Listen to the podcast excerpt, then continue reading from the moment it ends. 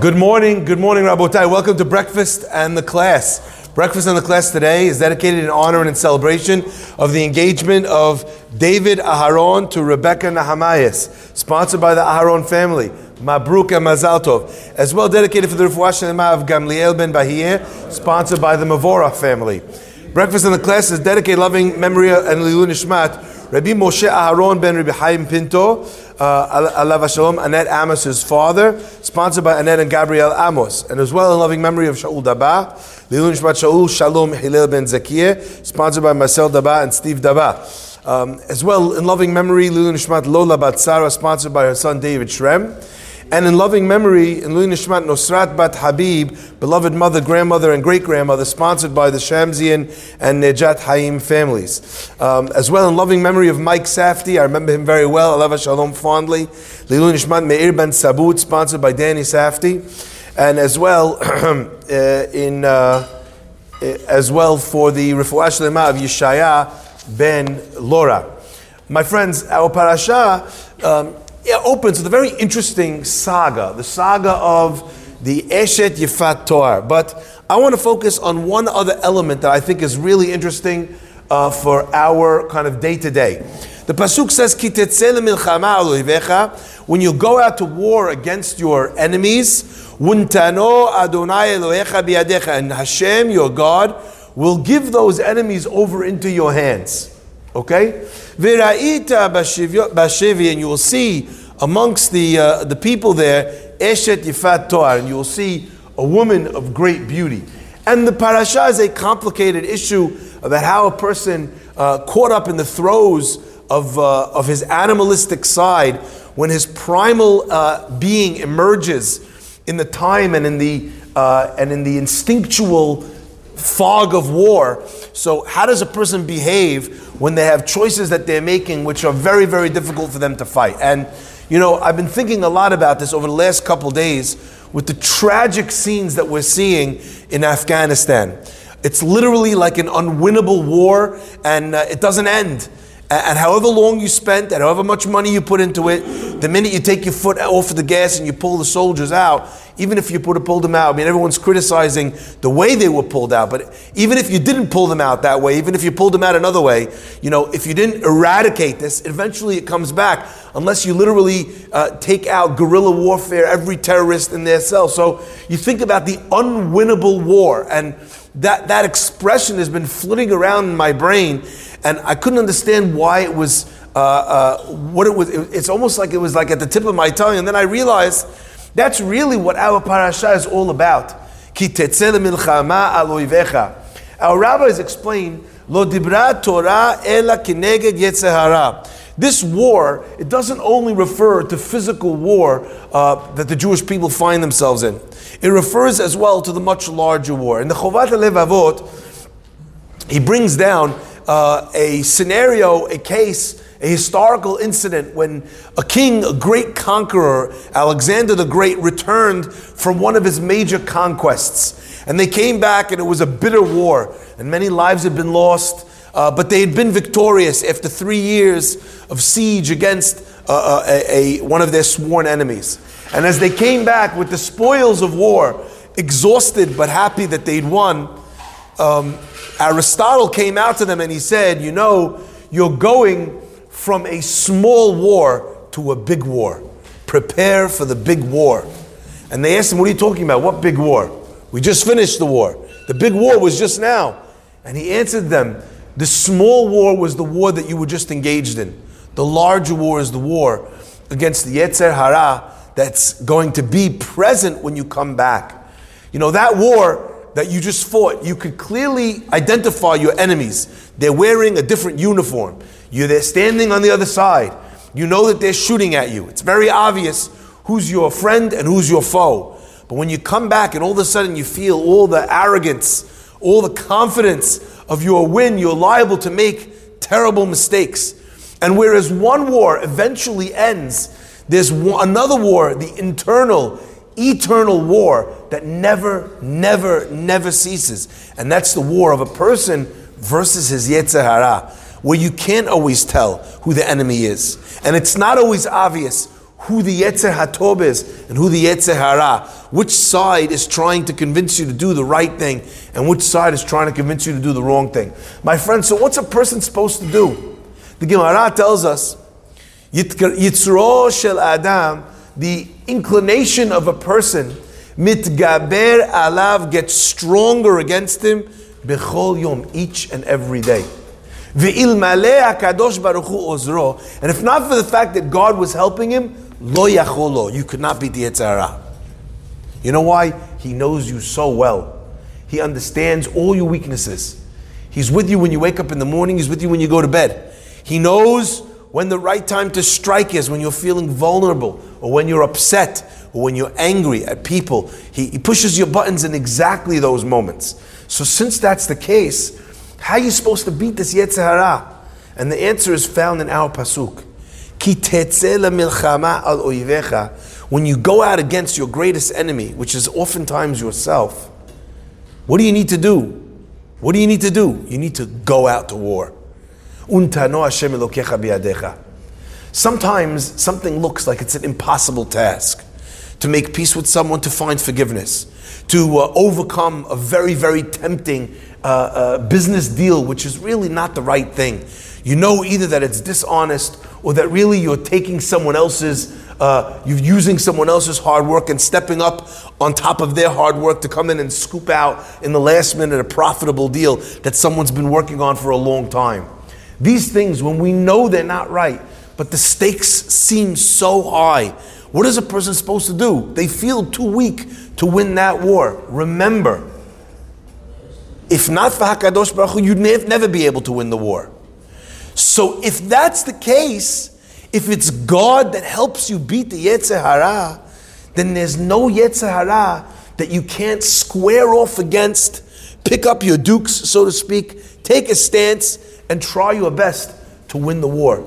My friends, this encourages us to take a stab at our biggest demons. Because again, most often times we think that God's blessings come in the physical realm. And the price we pay for the blessings that God gives us in Parnasah, in finding a nice house and getting a nice car, right? And not getting in an accident and being safe and being healthy. We think that God's blessings are in the realm of the physical. And it's our responsibility to earn those blessings by doing the right thing in the world of the spiritual. But our rabbis teach us actually one step beyond that. That in truth, what we're actually looking at is that even in the world of the spiritual, there's nothing we could do without God. In fact, where do we find this idea expressed incredibly poignantly? Right before we start the Amidah. Adonai sifatai tiftach ufi yagid tehilatecha. Please, God, open my lips and let my mouth say your prayers. What are we saying? We're saying a prayer before we say a prayer. We're praying in order to pray. We're asking God to help us pray. But what language did you use? You used the language of prayer in order to pray that you should be able to pray. To teach you this concept that we need God's help in the realm of the spiritual too. You're going to sit down in front of the Gemara, but is today going to be one of those days where actually the penny's going to drop and you're going to understand it? You're just going to sit there like in a fog. You have no idea what's happening.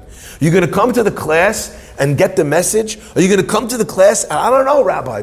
I just felt inspired today. You said something, it spoke to me, it woke me up. Who, who grants you that it's itaruta dile'ela, that wake up call from on high, that helps you get in the zone? That comes from God. So, what our job is. Just go out to war. One interpretation, my friends, of the word ki, we know ki in the Torah can mean at least four different interpretations. Ki can mean when. Ki tetze, when you go out to war and Hashem gives you the enemy in your hand. But ki could also mean because. Vayahafoch Hashem alecha et leberacha. And God turned Bilam's curse into a blessing. Why? Ki ahevecha for because God loves you. So now we read the pasuk and we see a very different statement. Because you got dressed, because you put on the uniform, because you picked up your gun, because you picked up your spear, because you waded into the battle, you walked into the unwinnable war. God gives you victories that you never could have imagined. There are times when it seems like peace is unattainable. So, what's a person supposed to do? There are times when it feels like a certain challenge. Rabbi, I do everything kosher. I can't give up the wine. The kosher wines, they're just not the same. I can never, I can't answer that because you know what? I know whiskey, I know cocktails, I know tequila, I don't know wine. But I have an expert here over here who's shaking his head. He's saying that the kosher wines are now on par. And if you want to find out which ones are on par, message me afterwards. I'll get a full list from Mark. He'll, uh, he'll hook you up with a nice here we have our own kosher sommelier here at breakfast, okay? Now I must I must say this. There's no fight that we should be afraid of if Borei Olam is on our side. If God is the one that's going to deliver the reward. And I think that's what the Pasuk is coming to tell you. You have a spiritual fight that seems too much for you to overcome. Just go to war. Just take a step. Move into that. Step into the uh, into the fight, and then you'll see sometimes that the walls in front of you uh, that seemed impenetrable, they fall before you, they fall at your feet. My friends, I want to give you an example of what this idea means from what the pasuk continues on. It says vishavita shivyo, and you will. What happens in this war? And you took a prisoner. You took a prisoner from the other side. You know there was a captive that you got, uh, one of the captives of war.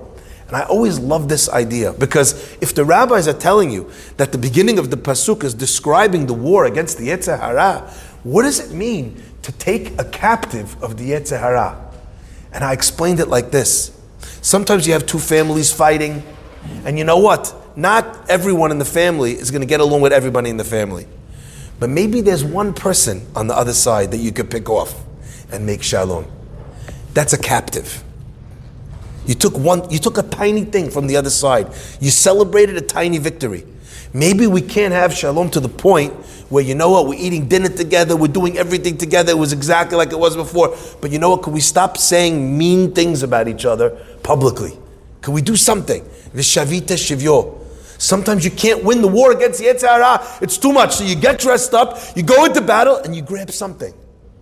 Sometimes Hakadosh Baruch Hu looks at a person and he says, "You know what? You didn't win the war. You know, you, in the end, you did the avon, you did the avera. But look how long he lasted before he fell. God's going to pay you, so to speak, for how much time you delayed, you pushed it off until you fell. That's also an accomplishment.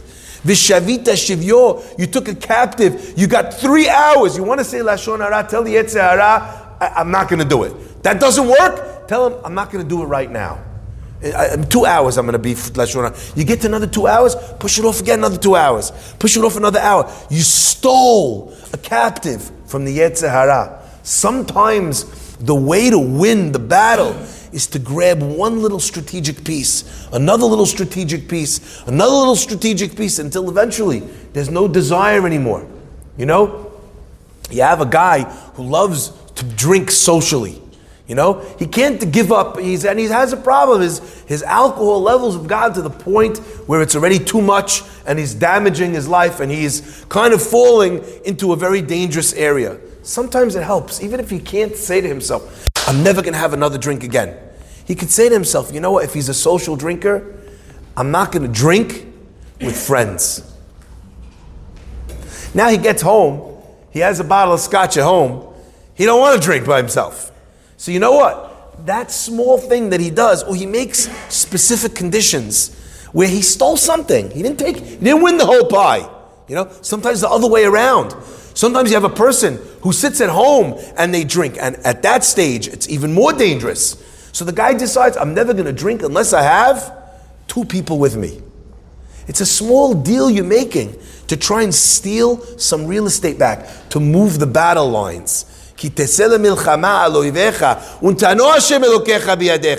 sometimes you have to win that war little step by step, piece by piece. You know, our rabbis tell us that a person in the Amidah, during the silent prayer, he's supposed to not interrupt, not think any other thoughts, be very focused.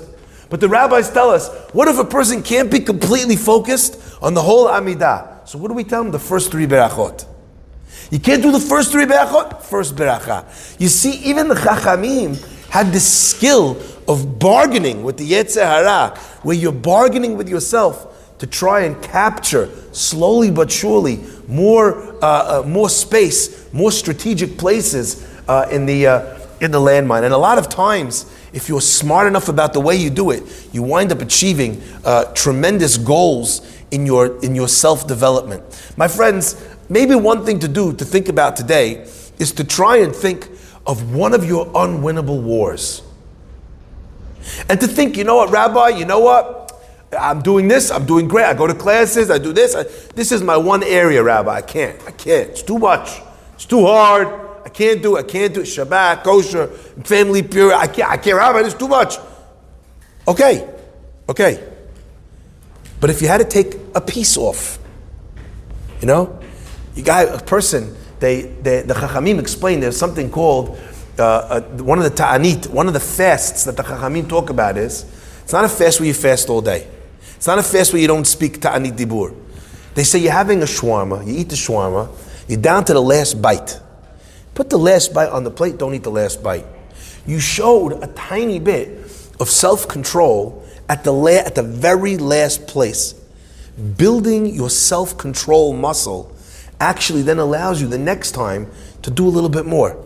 So if if we could look at our unwinnable wars and think, you know what, I'm not winning this war, but let me take a bite.